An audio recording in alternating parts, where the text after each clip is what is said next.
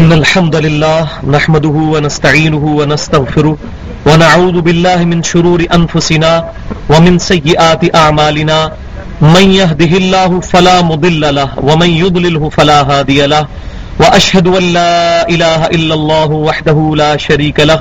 وأشهد أن محمدا عبده ورسوله. أما بعد فإن خير الحديث كتاب الله وخير الهدي هدي محمد صلى الله عليه وسلم.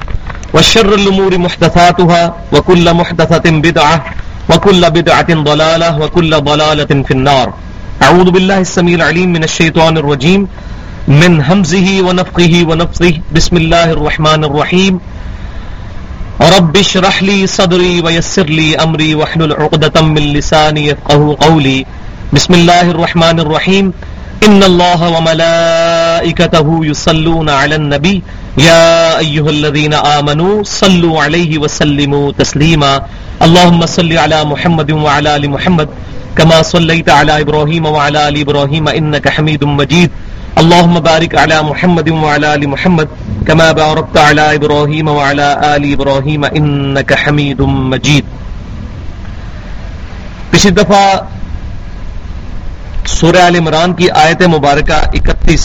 قل ان کنتم تحبون اللہ فاتبعونی یحببکم اللہ ویغفر لکم ذنوبکم واللہ غفور الرحیم اس پر میں نے تقریباً آدھا گھنٹہ گفتگو کی تھی کہ اتباع رسول صلی اللہ علیہ وسلم کے تقاضے کیا ہیں اور آج کے دور میں جو اختلافات کی بنیادی وجہ ہے وہ یہی ہے کہ نبی صلی اللہ علیہ وسلم کی مبارک ذات کو امت کے درمیان کنٹروورشل بنا دیا گیا ہے کہ لوگ امام کائنات سید الاولین والآخرین شفیع المذنبین رحمت للعالمین سیدنا و مولانا امام اعظم محمد رسول اللہ صلی اللہ علیہ وسلم کی مبارک ذات کو چھوڑ کر اپنے اپنے فرقے اور اپنے اپنے مکاتب فکر کے بزرگوں کے پیچھے لگے ہوئے ہیں۔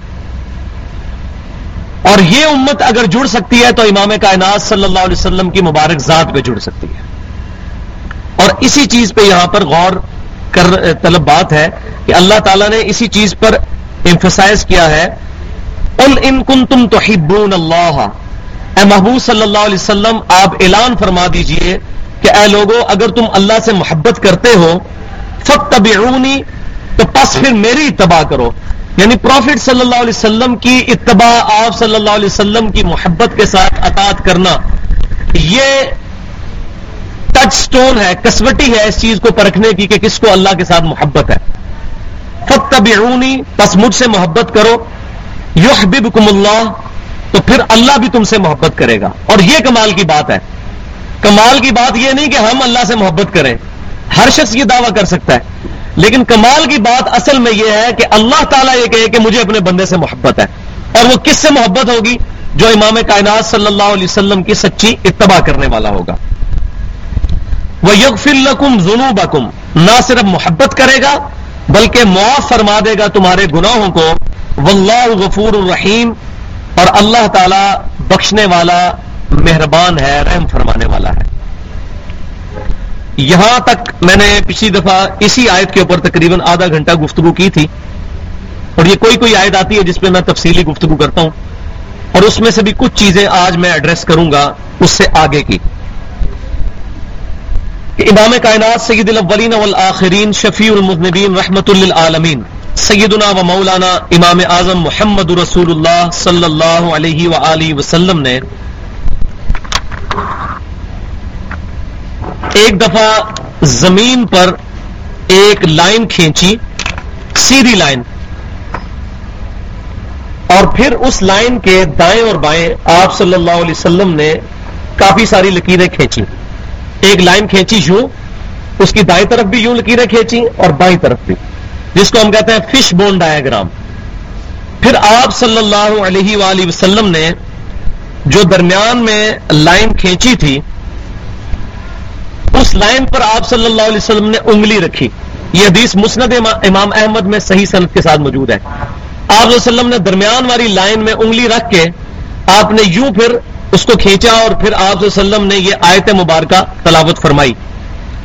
سورہ الانام کی آیت نمبر 153 وہ ان ہاضا سراتی مستقیمہ اور بے شک یہ ہے میرا راستہ جو کہ بالکل سیدھا ہے سرات مستقیم ہے۔ فت اسی کی اتباع کرو۔ ولا تب السبل۔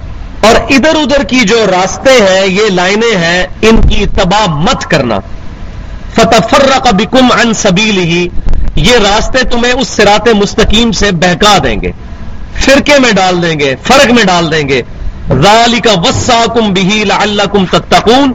یہی ہے جس چیز کی وسیعت اللہ تمہیں کرتا ہے تاکہ تم پرہیزگار بنو۔ کس چیز کی وسیعت کہ یہ درمیان کا جو سرات مستقیم ہے، اس کو پکڑنا ہے۔ پھر آپ نے یہ بھی بات ارشاد فرمائی کہ یہ دائیں بائیں لکیریں ہیں، یہ جو راستے ہیں، ہر راستے پہ شیطان بیٹھا ہوا اپنی طرف تمہیں بلا رہا ہے، لیکن تم نے درمیان کا راستہ اختیار کرنا ہے۔ اس آیت سے کئی ایک باتیں کلیئر ہوتی ہیں۔ ایک تو یہ بات کیٹاگوریکل مینشن ہوتی ہے کہ سرات مستقیم صرف ایک راستے کا نام ہے۔ لہذا یہ جو پبلک میں بات مشہور ہے کہ چاروں حق پہ ہیں، چاروں راستے ہی اللہ تک جاتے ہیں، چاروں ہی باتیں ٹھیک ہیں جس کے پیچھے لگ جائیں وہ ٹھیک ہے۔ یہ بات بالکل سفید جھوٹ ہے۔ اسلام کا راستہ ایک ہے۔ ایک دن سرات المستقیم۔ اے اللہ ہمیں سیدھے راستے پر چلا، سیدھا راستہ دکھا۔ راستے نہیں، راستہ۔ سنگولر سراط الذین انعمتا علیہم۔ وہ ایک ہی راستہ جس پر چل کے لوگ انعام یافتہ قرار پائے۔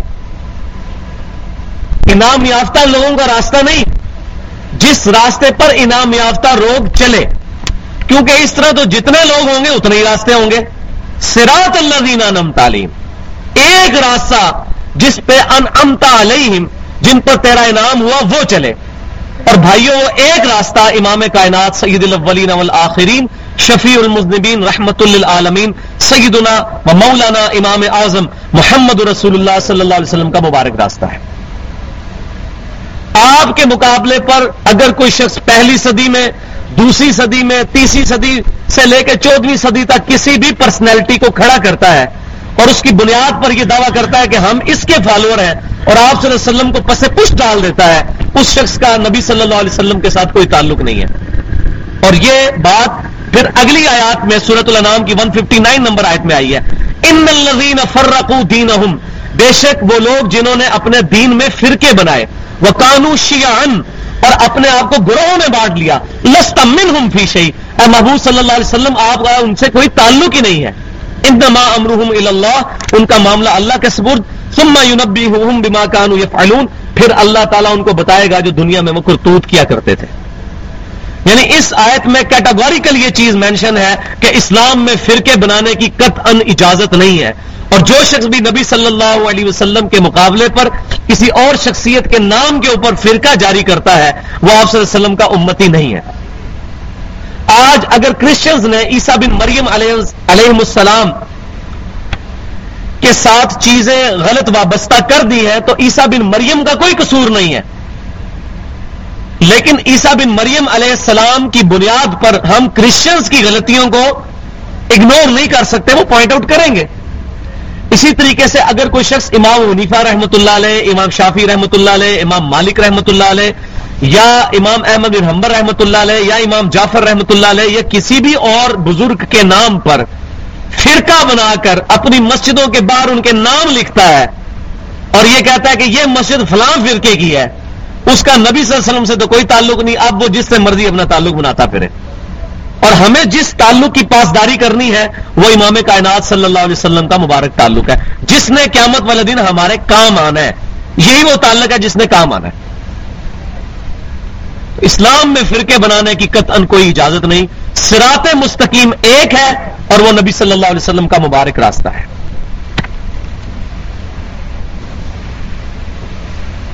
اب دوسری چیز یہ، تیسری چیز اس کے اندر، وہ یہ کہ سرات مستقیم ہے کیا؟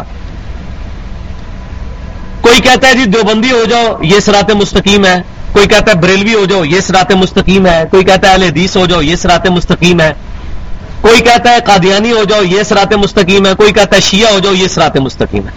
ہر شخص سرات مستقیم کا حوالہ دے کر اور ہر فرقے میں بزرگ بھی موجود ہیں۔ جو بندیوں کے اپنے بزرگ ہیں بریلویوں کے اپنے اہل حدیث کے اپنے ہیں۔ اور ہر فرقہ اپنے بزرگوں کے نام لیتا ہے سرات اللہ دینا نام تعلیم یہ دیکھو، ان پہ اللہ نے نام کیا، ان کے ساتھ لگ جاؤ۔ حالانکہ اس آیت کا ترجمہ ہی لفظی پڑھ لیں، اے اللہ ان لوگوں کے راستے پر جن پر تیرا انعام ہوا۔ اور قرآن کے نزول سے پہلے پہلے وہ لوگ تھے۔ ورنہ تو قرآن کہتا جن پر تیرا انعام ہوگا۔ یہ پاسٹ ٹینس کا سیکھ ہے۔ وہ اس لیے کہ ڈیفینیٹلی جو لوگ انعام یافتہ ہیں، وہ یا تو انبیاء کرام ہے علیم السلام، یا صحابہ کرام علیم ردوان ہے اس کا یہ مطلب نہیں کہ ان کے بعد کوئی انعام یافتہ نہیں ہوگا، ضرور ہوگا۔ لیکن کسی کے ماتھے پہ نہیں لکھا ہوا۔ ہاں پروفٹس کے ماتھے پہ یہ بات لکھی ہے اور صحابہ کرام علی مردوان کو گارنٹی اللہ تعالیٰ نے قرآن میں دی ہے۔ رضی اللہ عنہم و ردو عن اللہ ان سے راضی اور وہ اللہ سے راضی۔ تو نبی صلی اللہ علیہ وسلم کا سرات مستقیم کیا ہے؟ یہ قرآن پاک میں اللہ تعالیٰ نے سورت الانام کے ہی آخری رکوع میں آپ صلی اللہ علیہ وسلم کی مبارک زبان سے کہلوایا اننی ہدانی ربی الا سرات مستقیم۔ اے محبوب صلی اللہ علیہ وسلم، آپ فرما دیجیے کہ مجھے تو میرے رب نے سیدھا راستہ دکھا دیا ہے۔ اب تعریف شروع ہو رہی ہے۔ دین قیم ملتا ابراہیم حنیفہ۔ وہ دین جو بالکل سیدھا دین ہے، دو ٹوک دین ہے۔ اور ابراہیم علیہ السلام کی ملت پر قائم ہے۔ ابراہیم حنیفہ، وہ ابراہیم جو حنیفہ تھے، سب سے ٹوٹ کر ایک اللہ کے ہو گئے تھے۔ یہ امام حنیفہ والا حنیفہ نہیں ہے۔ وہ حنیفہ ہے آتا ہے، اس میں الف آتا ہے۔ یہ حنیفہ عربی والا ہے۔ سب سے ٹوٹ کر ایک رب کا ہو جانے والا۔ وہ ماں کان من المشرقین اور ابراہیم علیہ السلام مشرق نہیں تھے۔ قل ان سلاتی و ڈسو کی وہ محیا یا مماتی رب العالمین۔ اے محبوب صلی اللہ علیہ وسلم، آپ فرما دیجیے، بے شک میری نماز، میری قربانی، میرا جینا، میرا مرنا سب اللہ کے لیے ہے، جو سارے جہانوں کا پالنے والا ہے۔ لا شریک اللہ میں اس کے ساتھ کسی کو شریک نہیں ٹھہراتا۔ وہ کا عمر تو اور مجھے اسی بات کا حکم ہوا ہے وہ انا اول المسلمین کہ سب سے پہلے میں اپنے آپ کو مسلمان، مسلم، فرما بردار ڈکلیئر کروں۔ تو نبی صلی اللہ علیہ وسلم کے سرات مستقیم پہ کون ہے؟ جو اپنے آپ کو فخریہ طور پر مسلم اور مسلمان کہتا ہے۔ نبی صلی اللہ علیہ وسلم مسلمان تھے، صحابہ کرام علیہ مردوان مسلمان تھے۔ آج بھی جو شخص آپ صلی اللہ علیہ وسلم کے ساتھ اپنا رشتہ جوڑتا ہے، وہ مسلمان ہوگا۔ خالی مسجد میں یہ لکھ لینے سے مان علیہ و صحابی، کوئی اہل سنت نہیں ہو جائے گا۔ جب تک کہ وہ نبی صلی اللہ علیہ وسلم اور صحابہ کرام علیہ مردوان کی طرح فرقہ واریت سے ہٹ کر کتاب و سنت کہ منج کو اختیار نہیں کرتا، اجماع کو حجت مانتے ہوئے، اس وقت تک وہ اہل سنت کی فکر پہ نہیں ہوگا۔ اہل سنت کسی فرقے کا نام نہیں ہے فکر کا نام ہے۔ اگر کوئی شخص یہ کہتا ہے میں اہل سنت فرقے میں ہوں، تو وہ بھی پھر فرقہ واریت میں پڑ گیا۔ اہل سنت ایک فکر کا نام ہے جسٹ یہ کوئی اجازت نہیں کہ بچتوں کے بعد یہ لکھنا شروع کر دیا جائے اور لوگوں کو کہا جائے کہ آپ یہ ہو جاؤ، وہ ہو جاؤ۔ اور اب تو یہ لفظ اتنا امبیگوس ہے، دیوبندی بھی اپنے آپ کو اہل سنا جماعت کہتے ہیں، بریلوی بھی اہل سنا جماعت کہتے ہیں، اور قادیانی بھی اپنے آپ کو اہل سنا جماعت کہتے ہیں۔ آپ ان سے بات کر لیں، وہ کہتے ہیں اہل سنت وال جماعت ہے اصل میں ہمارا تو صرف نشان ہے۔ جس طرح بریلویوں نے بریلوی رکھا ہوا ہے، دیوبندیوں نے دیوبندی رکھا ہوا ہے، اہل حدیث نے اہل حدیث رکھا ہوا ہے، وہ بھی تو اپنے آپ کو اہل سنت کہتے ہیں، ہم بھی اہل سنت ہے کتنی بڑی ظلم کی انتہا ہے۔ تو اس کو میں مثال سے سمجھاتا ہوں کہ اگر کوئی شخص شراب کی بوتل کے بعد روح افزا لکھ لے تو وہ روح افزا نہیں بن جائے گی۔ اہل سنت کی فکر پر مسلمان مسلم وہ ہوگا جو کتاب و سنت کو واقعی حجت مانتا ہوگا، جس کے امال کتاب و سنت کے مطابق ہوں گے۔ ادروائز وہ لاکھ چیختا رہے۔ آج پونے دو ارب عیسائی اپنے آپ کو کہتے ہیں، انا نسارا ہم جیزس کرائسٹ کے ماننے والے ہیں۔ ہم کہتے ہیں، نہیں، ہم کرائسٹ کے ماننے والے ہیں۔ آپ تو ان کی تعلیمات سے ہی ڈیویٹ کر چکے ہوئے ہو۔ وہ تعداد میں بھی ہم سے زیادہ ہیں۔ لیکن ہم ان کو یہ بات بالکل کلیئر کٹ مینشن کرتے ہیں کہ آپ گمراہی کے راستے پر ہیں، دلائل کے ساتھ۔ ورنہ تعداد پہ جائیں تو عیسائی حق پہ تو دلیل کے اوپر بات ہوگی۔ آج بھی یہ نہیں دیکھا جائے گا اب پاکستان میں بریلوی زیادہ ہے تو بریلوی یہ کہنا شروع کر دیں کہ ہم حق پہ ہیں۔ ایران میں شیعہ زیادہ ہے تو وہ کہنا شروع کر دیں ہم حق پہ ہیں۔ بنگلہ دیش میں جو بندی زیادہ ہے وہ کہنا شروع کر دیں ہم حق پہ ہیں۔ سعودی عرب میں حدیث زیادہ ہے وہ کہنا شروع کر دیں ہم حق پہ ہیں۔ یہ کوئی بنیاد نہیں ہے۔ بنیاد ہوگی دلائل کے ساتھ کتاب و سنت کے منج کے اوپر۔ اور چوتھی اور آخری چیز اس میں جو میں نے ارض کرنی تھی وہ یہ کہ میں نے یہ کل مجھے ایک بھائی نے دیا ایک ریسرچ پیپر میں نے پڑھا، اس پہ لکھا ہوا تھا کہ آج کے دور کا سب سے بڑا فتنہ یہ ہے کہ لوگوں کو یہ کہا جائے کہ کتاب و سنت پڑھ کے خود دیکھو کہ کیا لکھا ہوا ہے۔ یہ دیکھیں آپ لوگوں کی اتنی مت ماری گئی ہے۔ وہ کہتے ہیں یہ تو فتن ہے۔ اس کی بجائے یہ ہونا چاہیے کہ جو جان لگا رہا ہے وہی لگا رہے۔ یعنی اگر میرے ماں باپ قادیانی ہوتے تو مجھے کوئی تکلیف نہیں تھی، میں ختم نموز سمجھتا۔ مجھے قادیانی رہنا چاہیے تھا۔ اگر کوئی شیعہ ہے وہ شیعہ ہی رہے۔ کوئی بریلوی ہے وہ بریلوی رہے، کوئی الدیس ہے الدیس رہے، کوئی۔ وہ کہتا ہے یہ شیطانی وسوسہ ہے کتاب و سنت کی آواز اٹھانا۔ کہ آپ کتاب و سن یہ شیطان کی چال ہے۔ استغفر اللہ تو بولی اب میں بتاتا ہوں، یہ چال کس کی ہے؟ اور اب دیکھیں کہ ان لوگوں کا حکم کہاں تک جا رہا ہے۔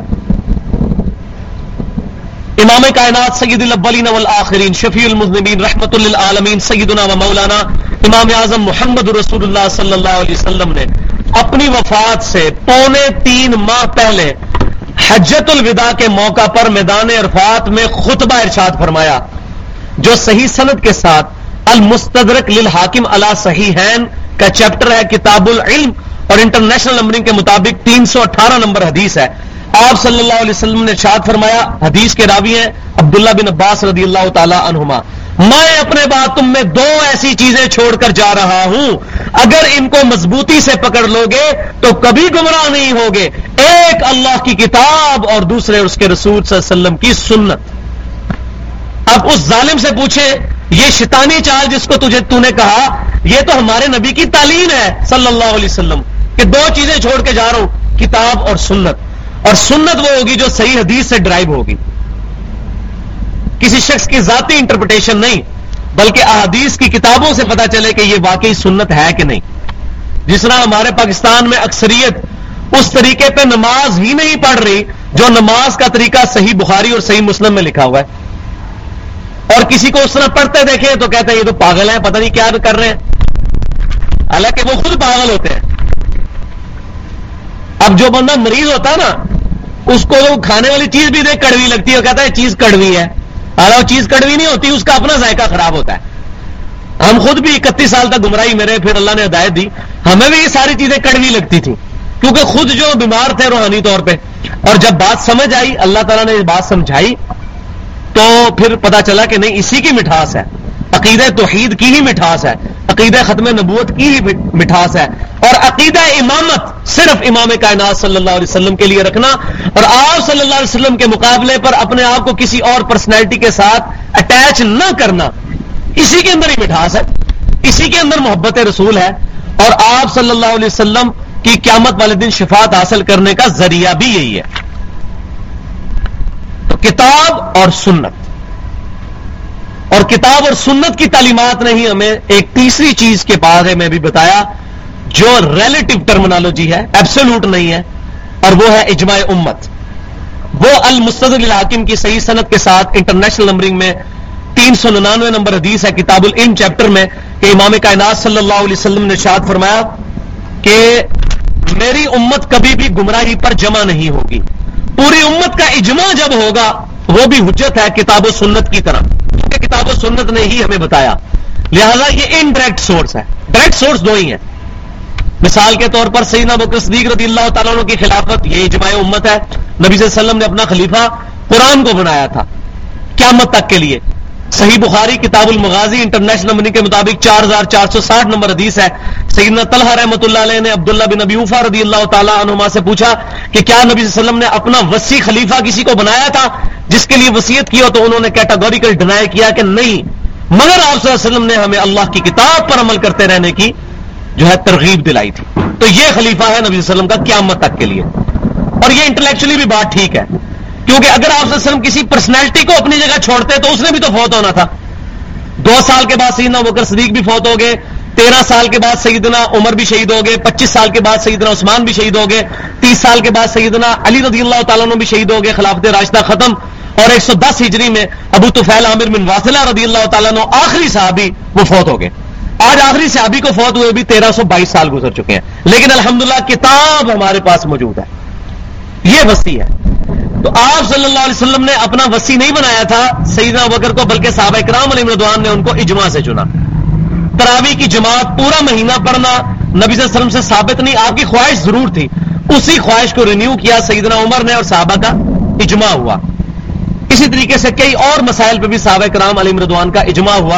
اور اجماع قیامت تک کے لیے جاری ہے۔ ابھی چودہویں صدی میں بہت بڑا اجماع ہوا ہے کہ قادیانی فرقہ جو ہے جو غلام احمد قادیانی کو چاہے نبی مانتا ہو، چاہے مجدد مانتا ہو، اسلام سے خارج ہے۔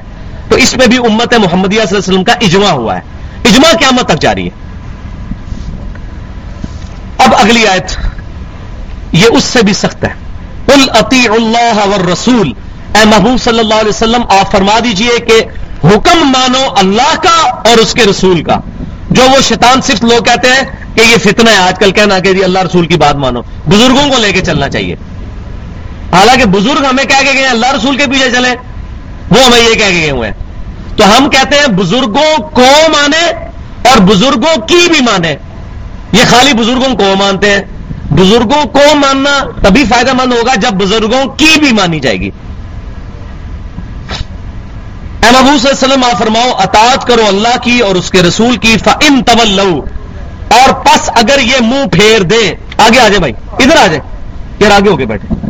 آگے آگے آگے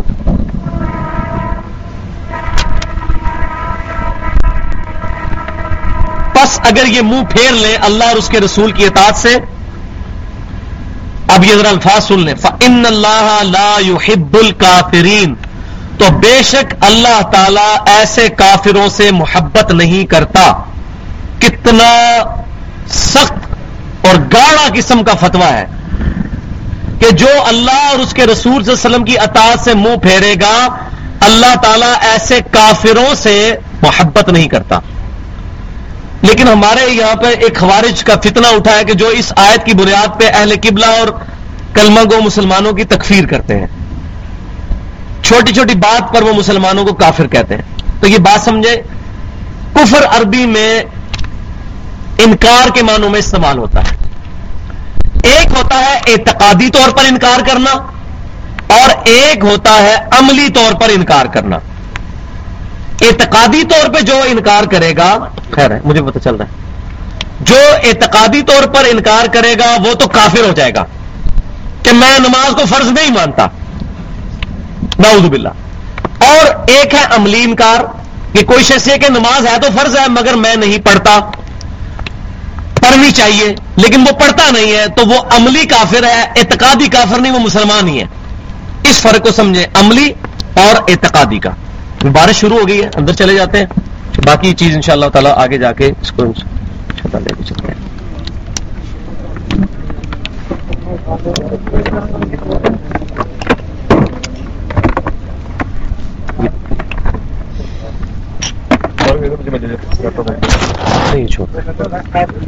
آپ لوگ جلدی جلدی اسپیکر اٹھا کے لائیے گا۔ پیچھے ساری وہ لائٹ وہ اتار لیجیے گا۔ ماشاء اللہ السلام علیکم۔ آ جاؤ۔ ٹیبل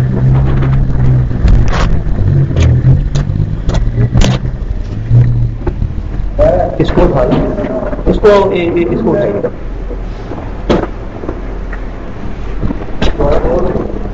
سب سے پہلے ٹیبل لے کے آئے آپ۔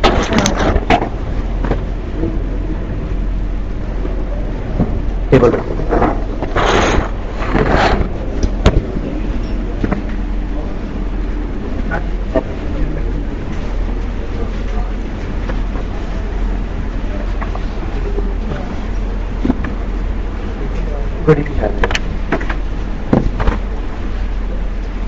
اسپیکر لگائیے۔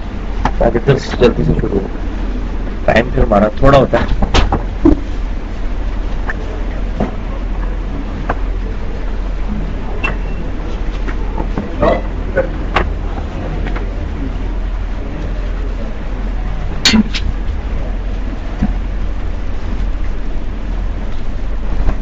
لائٹس بھی آن کر۔ اس کے ساتھ ڈائریکٹ اٹیچ کر دیں بغیر ایکسٹینشن کے۔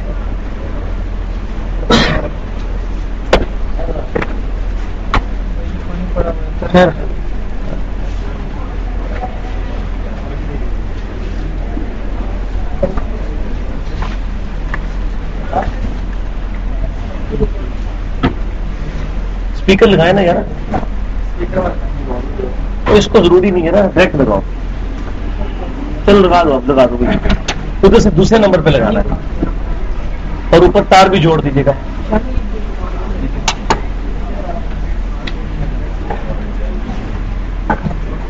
ہاں اس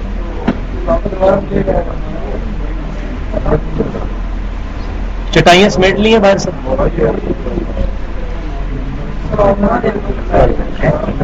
دوسرے نمبر پہ دوسرے نمبر پہ ٹھیک ہے۔ اس میں لگا۔ نہیں چھوڑ ہاں جی آواز آ رہی ہے؟ لگائے نا جلدی۔ کرسی رکھو۔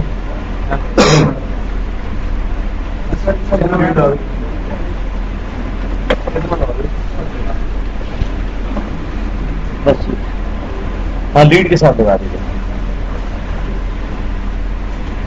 نہیں، اس کو لیپ ٹاپ کو رہنے دیں اور ریکارڈنگ کافی ہے چلو لگا دیں۔ اس کو کرسی پہ رکھ دیجیے تاکہ ہلے لینا اس کی تار پیچھے لگائیے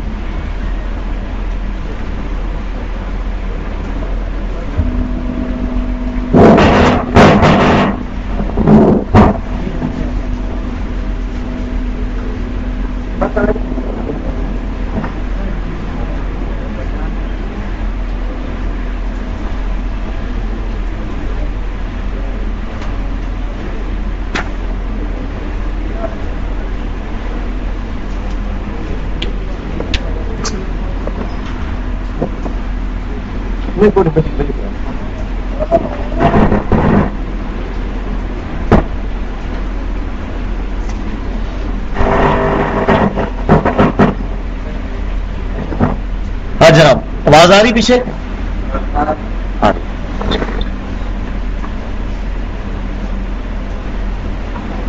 تو میں بتا رہا تھا کہ ایک عملی طور پر کافر ہے جو اپنے امال کے اعتبار سے کفر کرتا ہے۔ اس پر کفر کا فتوا نہیں لگ سکتا کہ یہ کافر ہے۔ وہ اگر اہل قبلہ، اہل کلمہ ہے ضروریات دین کا انکار نہیں کرتا تو اس شخص کو کافر نہیں کہا جا سکتا۔ البتہ اگر کوئی ایسا شخص ہے جو واضح طور پر ضروریات دین کو نہ مانے، پھر اس کا معاملہ ڈفرینٹ ہے۔ تو الحمدللہ، مسلمانوں میں کوئی ایسا واضح فرقہ نہیں ہے، سوائے قادیانیوں کے، کہ جو ایسی بات کرتا ہو۔ البتہ جن کے اندر اس طرح کی خرابیاں موجود ہیں، ان خرابیوں کو ہم ضرور غلط کہیں گے۔ ایسا نہیں کہ ان کو غلط کہنا چھوڑ دیں گے۔ پیار کے ساتھ، محبت کے ساتھ ان کی غلطیاں پوائنٹ آؤٹ کریں گے تاکہ اس بنیاد پہ ان کو بات سمجھ آنا شروع ہو جائے۔ تو میں بتا رہا تھا کہ ہمارے مسلمانوں میں بھی ایسا گروہ موجود ہے جو اس بنیاد پر لوگوں کی تکفیر کرتا ہے۔ اور یہ گروہ صحابہ اکرام علیہ ردوان کے زمانے سے چل رہا ہے۔ ان خوارج نے نبی صلی اللہ علیہ وسلم کے مبارک زمانے میں صحابہ اکرام علیہ ردوان کو نعوذ باللہ من ذالک کافر کہا اور اور کہا کہ ایکسز آف ایول یہ تین بندے ہیں، سیدنا علی، سیدنا عمر بن عاص اور سیدنا معاویہ رضی اللہ عنہم اجمعین۔ اور اس بنیاد پر انہوں نے سیدنا علی کے ساتھ قتال بھی کیا۔ بخاری اور مسلم میں پورا چیپٹر موجود ہے۔ سیدنا علی رضی اللہ تعالیٰ نے ان کو پھر قتل کروایا۔ اور نبی صلی اللہ علیہ وسلم نے پہلے ہی شاد فرمایا تھا کہ میری امت میں ایسے گروہ نکلیں گے اور قیامت تک نکلتے رہیں گے کہ علی رضی اللہ تعالیٰ عنہ، تم اپنی نمازوں کو ان کے سامنے جو ہے وہ بڑا حقیر پاؤ گے۔ لیکن وہ دین سے ایسے نکل جائیں گے جیسے تیر اپنے شکار سے نکل جاتا۔ ہے تو آپ صلی اللہ علیہ وسلم نے ان خوارج کی پیشن گوئی فرمائی اور بخاری اور مسلم کی متفق حدیث ہے کہ ابو سعید خدری رضی اللہ تعالیٰ عنہ کہتے ہیں کہ اللہ کی قسم سعید علی رضی اللہ تعالیٰ عنہ نے ہی انہی خوارج کو قتل کروایا تھا۔ لیکن وہ اس وقت تو قتل ہوئے، لیکن قیامت تک ان کا سلسلہ جاری ہے کہ وہ اہل قبلہ اور مسلمانوں کی تکفیر کرتے ہیں۔ تو فن طول فن اللہ عب الکافرین اگر یہ منہ پھیر لیں تو بے شک اللہ تعالی محبت نہیں کرتا کافروں سے۔ ان اللہ آدم و نوح و آل ابراہیم و آل عمران علی العالمین اب اس صورت کا جو مرکزی مضمون تھا وہ شروع ہونے لگا ہے۔ مسلسل اکتیس آیات کے اندر سیدنا عیسیٰ بن مریم علیہ السلام اور ان کا جو سارا معاملہ تھا، وہ کیسے پیدا ہوئے، ان کو اللہ تعالیٰ نے معجزات دیے، انہوں نے کیسے دعوت توحید سامنے رکھی اور پھر یہودیوں نے ان کا انکار کیا، ان کے قتل کا منصوبہ بنایا، اللہ تعالیٰ نے ان کو زندہ اٹھا لیا۔ اور یہ ساری کی ساری گفتگو سن نو ہجری میں آپ وسلم کی وفات سے ڈیڑھ سال پہلے یہ آیات نازل ہوئی ہیں۔ سن نو ہجری میں سلطنت روما سے نجران کے عیسائیوں کا وفد جو ہے، وہ نبی صلی اللہ علیہ وسلم سے ملاقات کے لیے آیا۔ کیونکہ وہاں خبریں تو پہنچ چکی تھیں کہ آپ صلی اللہ علیہ وسلم نے دعوی نبوت کیا ہے۔ اور ان کو اپنی کتابوں سے بھی باتیں تو پتا تھی کہ پیغمبر آخر الزمان صلی اللہ علیہ وسلم تشریف لائیں گے۔ تو آپ صلی اللہ علیہ وسلم کے ساتھ وہ ڈسکشن کے لیے بحث کرنے کے لیے وہاں سے آئے۔ تو ان کے آنے سے پہلے آپ صلی اللہ علیہ وسلم کو اللہ تعالیٰ نے ذہنی طور پر ایجوکیٹ کیا اور تیار کیا تاکہ آپ صلی اللہ علیہ وسلم کو وہ تمام باتیں پتہ ہوں کہ جن باتوں کی ڈسکشن انہوں نے آپ صلی اللہ علیہ وسلم کے ساتھ کر دی ہے۔ تاکہ آپ صلی اللہ علیہ وسلم کو وہ دھوکہ نہ دے سکیں۔ آپ صلی اللہ علیہ وسلم کی مکمل تربیت فرمائی گئی ان اکتیس آیات کے اندر آپ کو وہ سارا معاملہ سکھایا گیا اور اس کے درمیان میں جا کے یہ بات بھی آ جائے گی کہ اے نبی صلی اللہ علیہ وسلم، آپ وہاں پر موجود نہیں تھے۔ جب یہ سارے معاملات ہو رہے تھے، اس کے باوجود آپ یہ ساری خبریں ان کو بتا رہے ہیں۔ یہ اس چیز کا ثبوت ہے کہ آپ کے پاس اللہ کی طرف سے وہی آتی ہے۔ تو یہ بہت انٹرسٹنگ ٹاپک ہے۔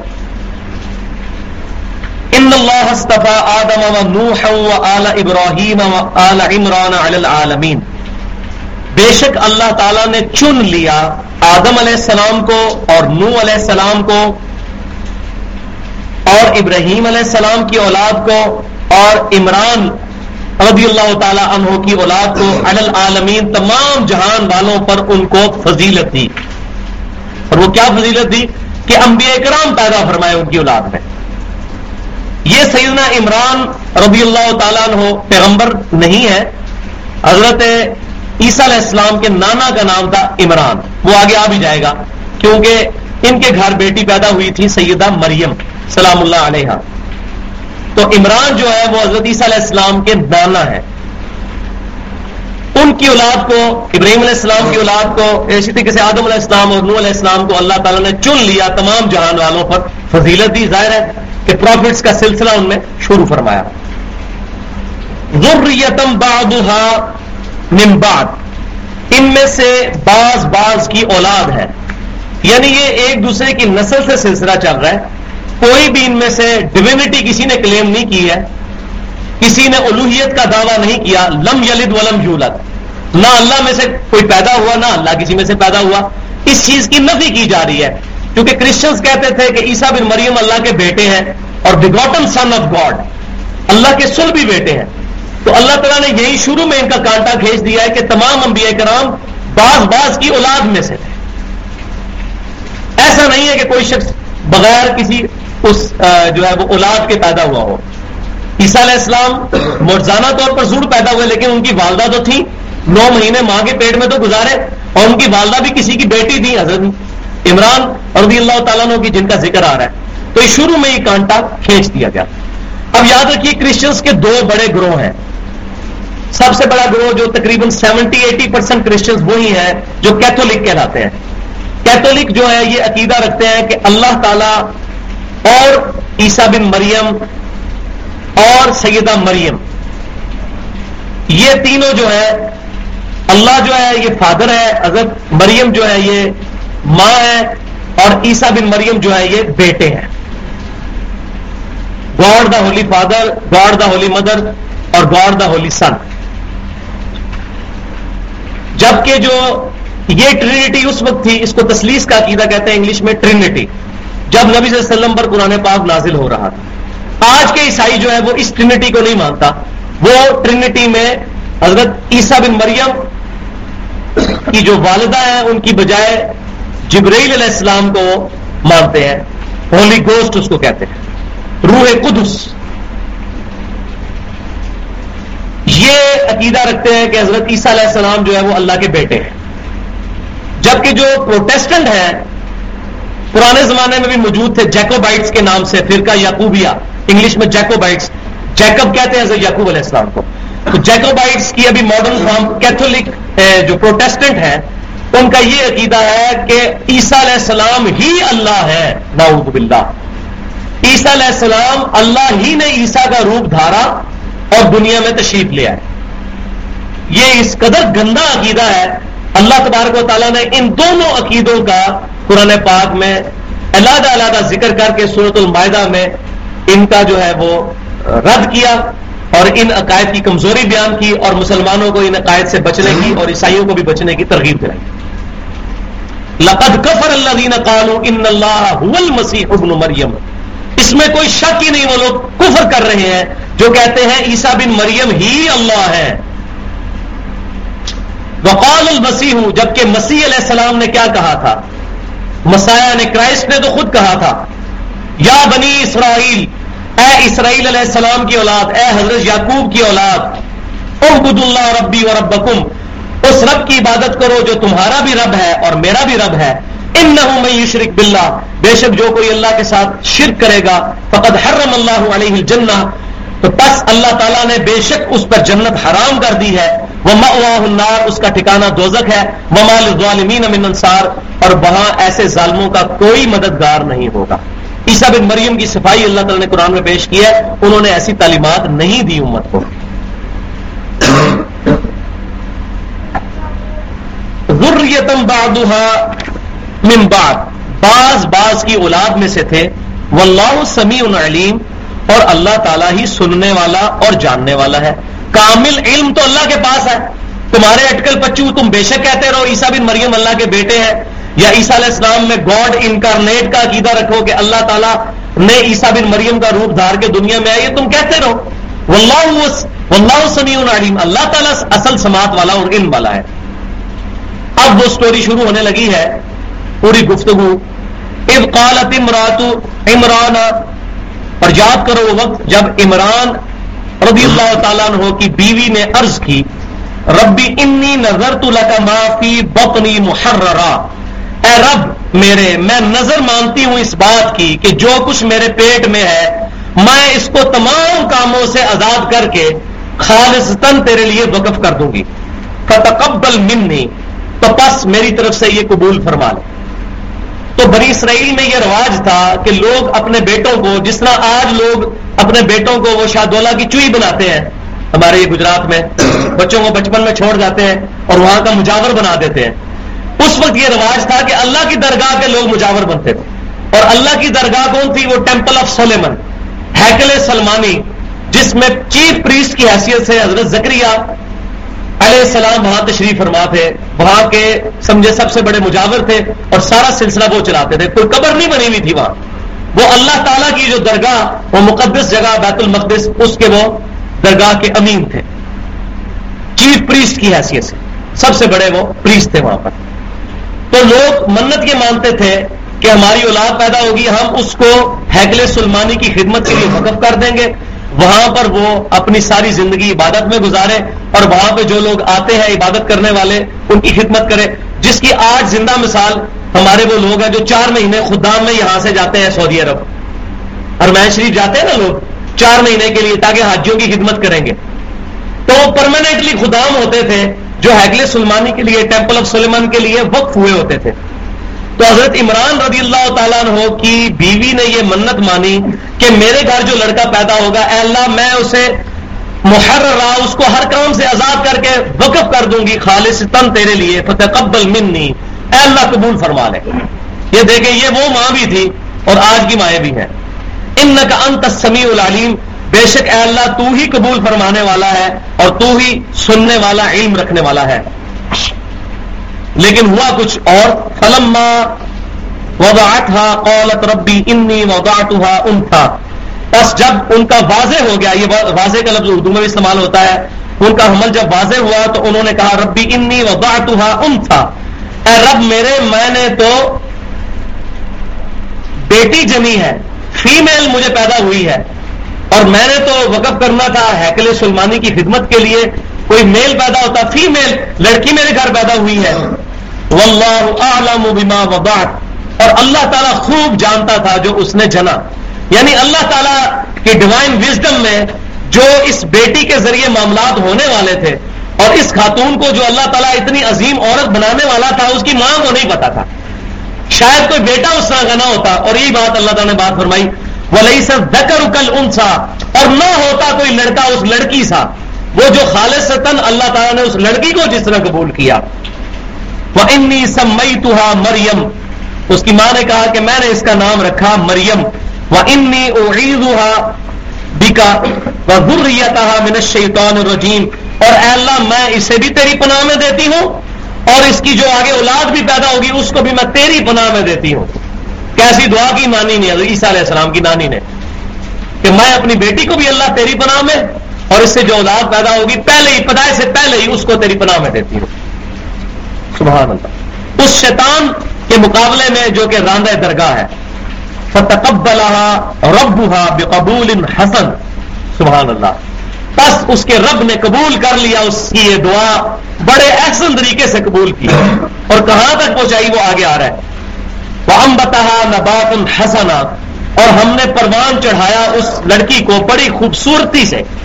بڑی بہترین انداز میں اس کی تربیت کروائی، وہ کس طرح وقف اللہ زکریہ جو چیف پریسٹ تھے، ٹیمپل آف سلیمن ہیکل سلمانی کے سب سے بڑے مجاور تھے، جو سیدنا زکریہ علیہ السلام، جو حضرت مریم کے خالو بھی لگتے تھے، ان کی جو ہے وہ کفالت میں وہ رہی، انہوں نے ان کی طرف ایک پروفٹ نے تربیت کی، اندازہ کریں۔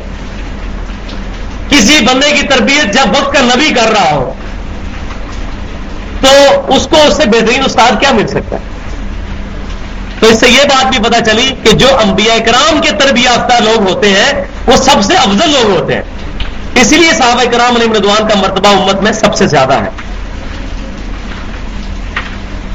کلما دخل علیہ زکری المحراب، جب کبھی بھی ذکری علیہ السلام محراب میں داخل ہوتے، اس حجرے میں داخل ہوتے، جہاں حضرت ذکری علیہ السلام کی شاگرد سیدہ مریم عبادت کر رہی ہوتی تھی جب وہاں داخل ہوتے وجہ عندها رزقا، تو وہاں پر رزق پاتے۔ اب یہ رزق جو مختلف پھلوں کی شکل میں اس کی ڈیٹیل انجیل کے تورات کے اندر ہمیں ملتی ہے، انجیل کے اندر، سوری، کہ وہ حضرت ذکری علیہ السلام وہاں پر پاتے تھے، ایسا پھل، بے موسمی پھل۔ مثال کے طور پر ابھی سخت گرمیوں میں اگر یہاں پہ کنو پڑے ہو، اتنے بڑے بڑے سائز کے، تو آپ پریشان ہو جائیں گے، کہاں سے آگے کنو؟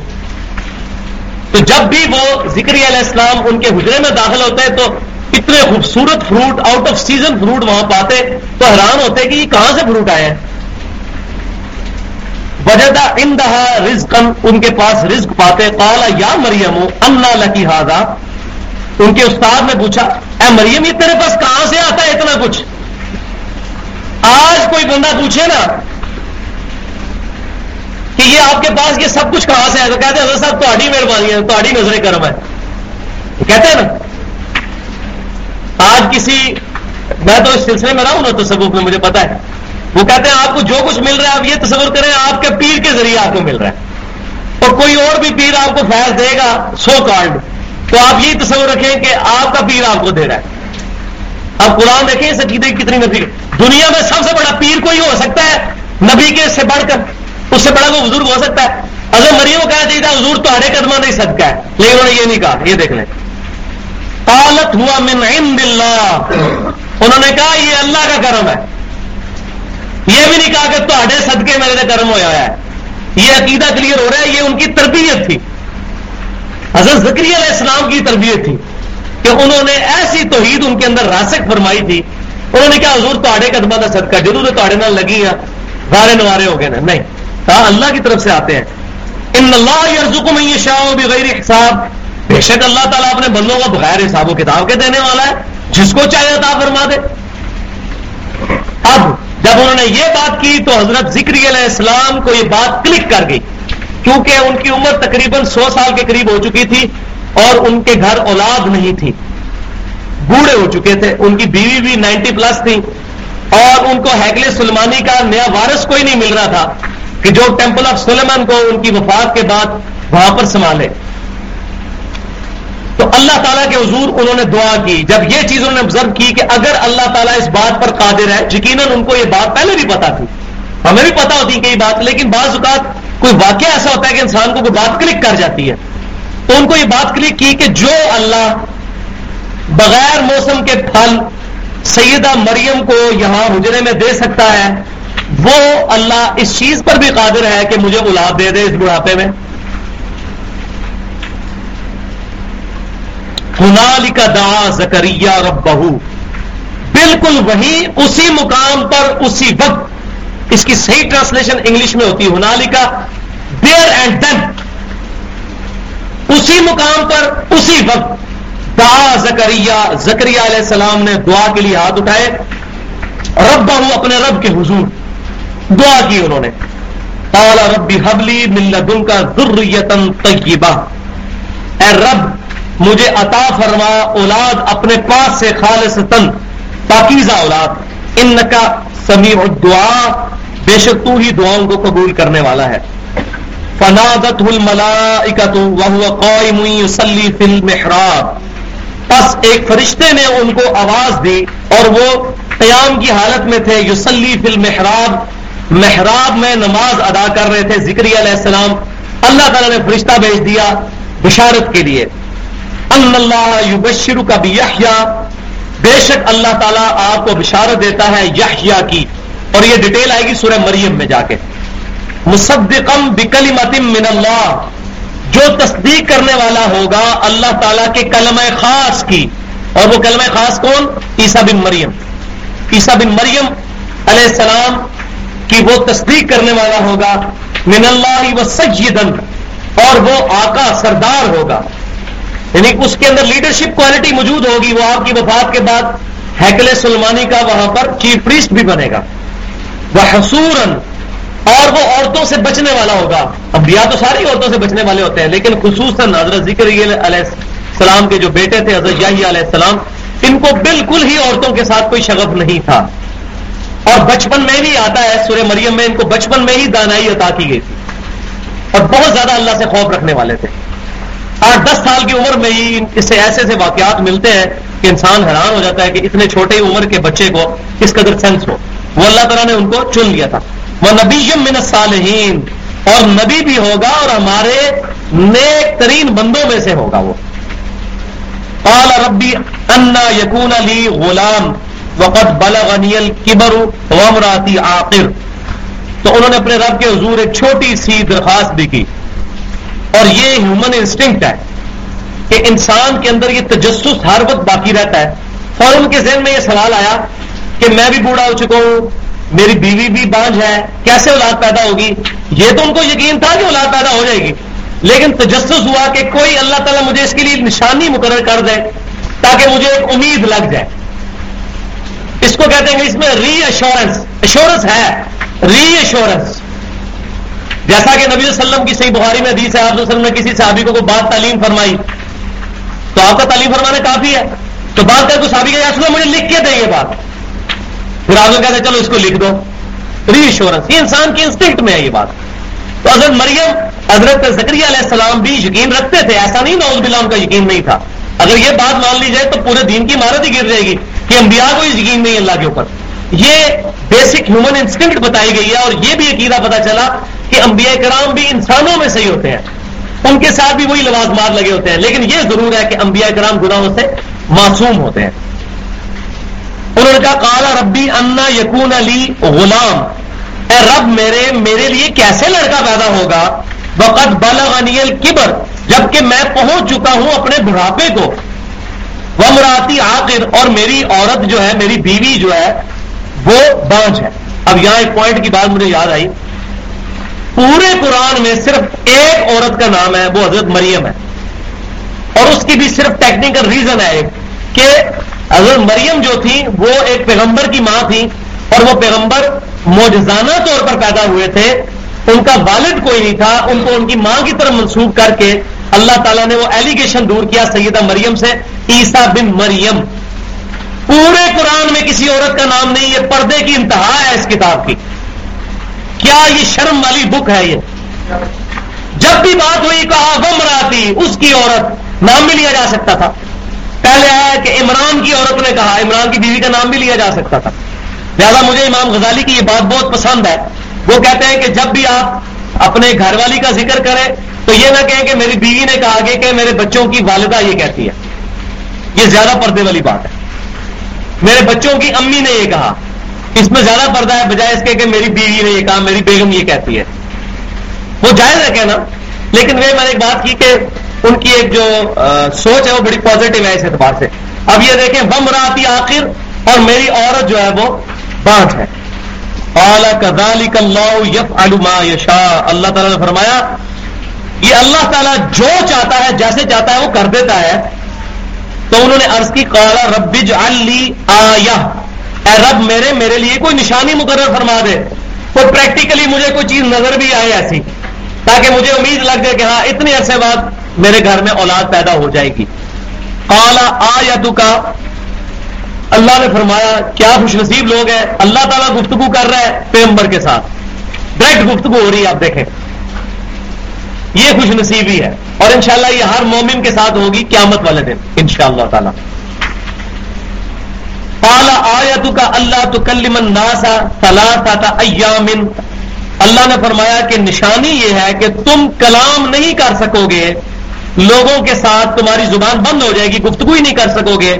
سلاسا ایام، تین دن تک۔ یعنی اللہ تعالیٰ یہ نشانی رکھے گا، تمہاری عورت کی پریگنینسی اس وقت ٹھہرے گی جب تمہاری زبان تین دن کے لیے اللہ کی طرف سے بند ہو جائے گی اللہ رمزا۔ مگر صرف تم رمز کے ساتھ، اشاروں کے ساتھ گفتگو کرو گے۔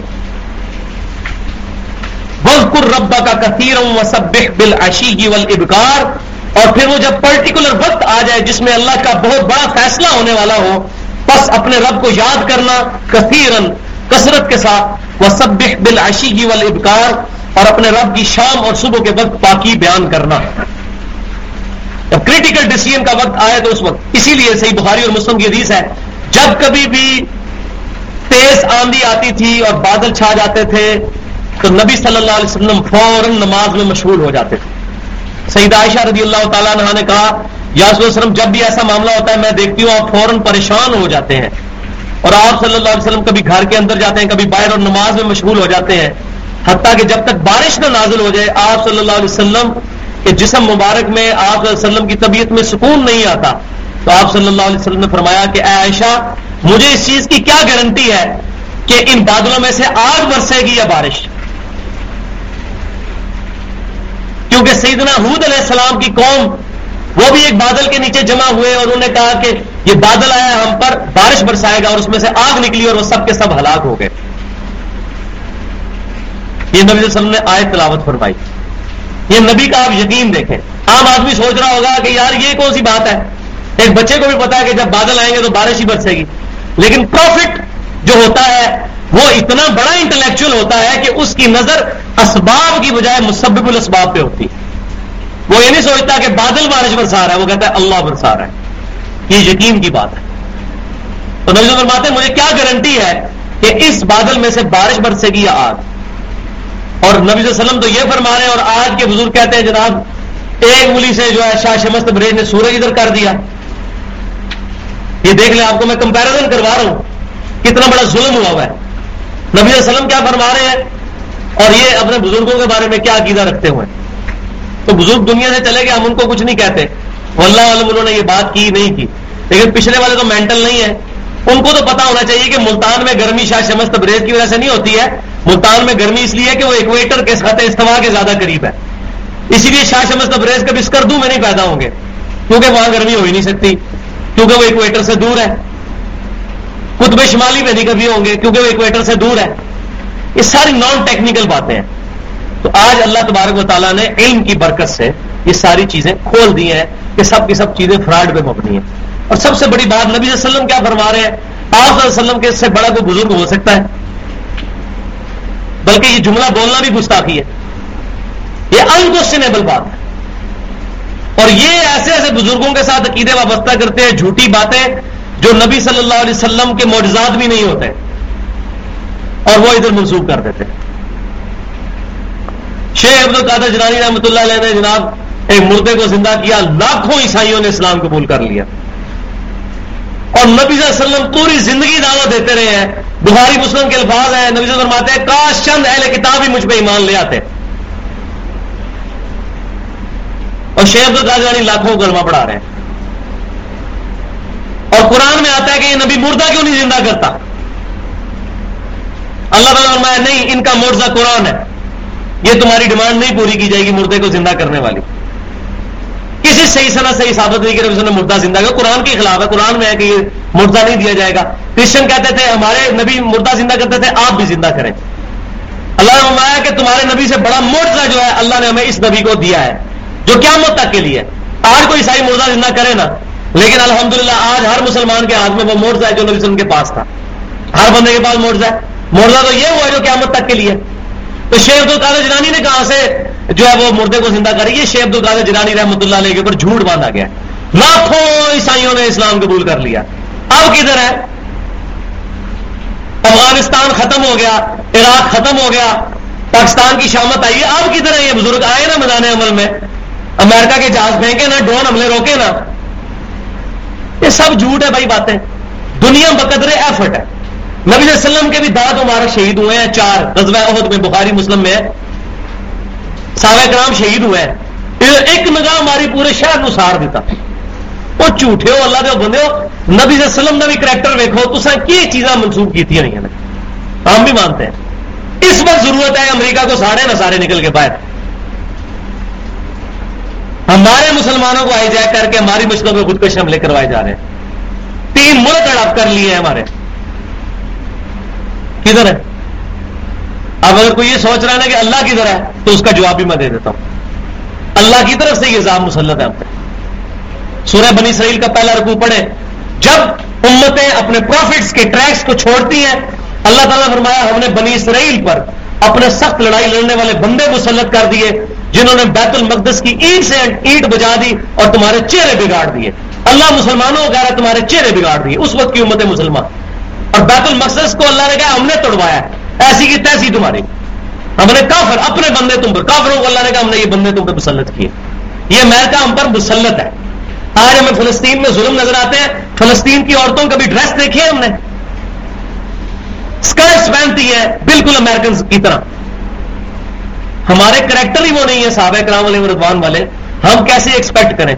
اس لیے ہم یہ کہہ رہے ہیں کہ سب سے بنیادی چیز ہے دعوت کے قرآن لوگوں کو قرآن کی طرف لگایا جائے، سنت کی طرف نبی علیہ وسلم کے ساتھ امت کا رشتہ جوڑا جائے۔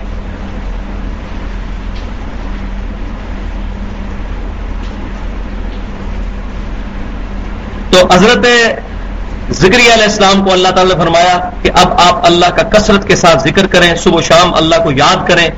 انشاءاللہ اگلے رکوع میں حضرت مریم کا وہ سارا ڈیٹیل سلسلہ شروع ہوگا، اس کے بعد عیسیٰ بن مریم کی پیدائش، اور پھر عیسیٰ بن مریم نے دعوت جو پیش کی، اور جب دعوت سے انکار کیا گیا، پھر انہوں نے آواز بلند کی کہ من انصاری اللہ، کون ہے جو اللہ کے حضور میرے لیے، میرے ساتھ مل کے میرا والنٹیئر بنے، مددگار بنے؟ اور پھر عیسیٰ بن مریم کے ساتھ جو انہوں نے مکر کرنے کی کوشش کی، اور اللہ تعالیٰ نے اپنی خفیہ تدبیر فرما کے عیسیٰ بن مریم کو بچا لیا۔ یہ دونوں چیزیں اگلے رکوع میں مکمل ایک رکوع کے اندر پوری بریف ہسٹری حضرت عیسیٰ بن مریم کی پوری بایوگرافی سمجھے، اس رکوع کے اندر انشاءاللہ اگلی دفعہ ڈسکس کریں گے۔ سبحانک اللہم و بحمدکا اشہد واللہ الہ الا انت، استغفرک و اتوب الیک، وما علینا الا البلاغ۔